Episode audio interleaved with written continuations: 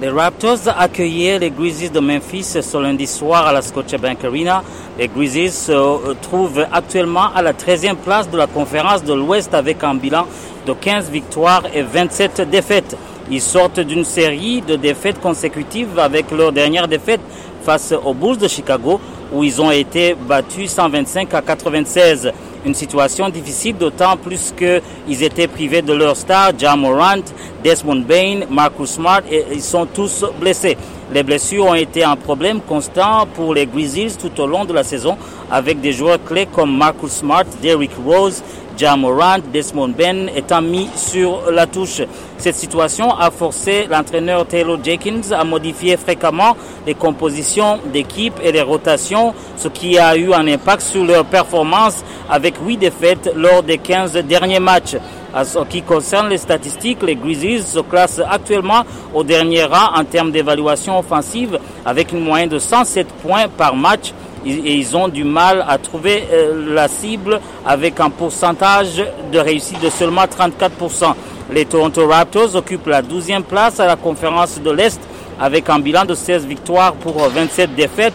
Ils ont également connu des difficultés récemment avec une défaite face aux Knicks de New York où ils ont perdu 126 à 100. Cette défaite a révélé leur inexpérience, en particulier en deuxième mi-temps où ils ont été dominés 67 à 43. Ils affichent une moyenne de 114 points par match avec un pourcentage de réussite de 48%, mais ils accordent en moyenne 116 points à leur adversaire. AJ Barrett et Scotty sont les principales forces offensives de l'équipe, tandis que Emmanuel Quickly distribue efficacement les passes décisives. Le pourcentage de réussite à 3 points des Raptors est de 35%, tandis qu'ils tirent à 73% sur la ligne des lancers francs. En défense, ils autorisent leur adversaire à réussir 38% de leurs tirs de 3 points et prennent un match 43 rebonds par match. Le match donc entre les Memphis Grizzlies et Toronto Raptors s'annonçait euh, passionnant avec des équipes en quête de victoire pour remonter au classement de leurs conférences respectives. Les cinq de départ pour les Raptors, c'était RJ Barrett, Scotty Barnes, Jante Porter, Gary Trent Jr. et Emmanuel Quickly. Et du côté des Grizzlies, c'était Vince Williams Jr., Santi Aldama, Jaren Jackson Jr., Luke Kennard et John Conchard. Au premier quart-temps, Scotty Barnes s'est particulièrement démarqué en étant aussi efficace en attaque qu'en défense. Les Grizzlies, quant à eux, ont opté pour un jeu plus axé sur l'intérieur et se sont montrés dominants au robot offensif.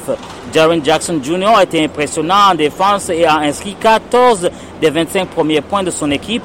À la fin du premier quart-temps, Memphis mène 30 à 25.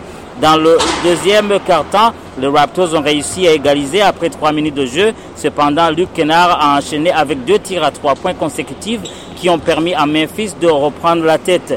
Chris Boucher a été actif au rebond offensif tandis que Scotty Barnes a continué à briller en défense. Malheureusement, les Raptors ont perdu plusieurs balles en attaque, totalisant 12 pertes de balles au total, dont 5 de Quickly et 3 de Barnes. À la mi-temps, les Grizzlies sont toujours en tête avec un score de 53 à 46. Le troisième carton a été un défi pour la défense des Raptors qui a eu du mal à contenir l'attaque des Grizzlies. RJ Barrett a été le joueur le plus en vue en attaque pour Toronto. Memphis s'est montré précis au tir à trois points et a profité de huit pertes de balles des Raptors, qui leur a permis de creuser l'écart. À la fin du quart-temps, Memphis mène confortablement 85 à 71. Dans le dernier quart-temps, Memphis prend rapidement 19 points d'avance en, seulement deux minutes de jeu. Malheureusement pour les Raptors, Porter ne reviendra pas dans le jeu en raison de douleurs au genou. Un jeu intérieur entre Scotty Barnes et, Thaddeus Young permet à Toronto de marquer deux paniers consécutifs, réduisant ainsi l'écart à trois points. Malgré les efforts, les Raptors ne parviennent pas à rattraper leur retard. Le match se termine avec une victoire convaincante des Memphis Grizzlies sur un score final de 108 à 100. Après le match, RJ Barrett s'est exprimé sur son niveau de confort par rapport à sa nouvelle équipe. Oui, je suis très, je suis très confortable. Euh, c'est nouveau et c'est difficile, mais je suis confortable maintenant. Il y aura deux, trois jours d'entraînement sans match. Ouais. Euh, le prochain match, c'est vendredi. Euh, quel sera l'important justement d'avoir ce temps avec les, les coéquipiers, Ouais.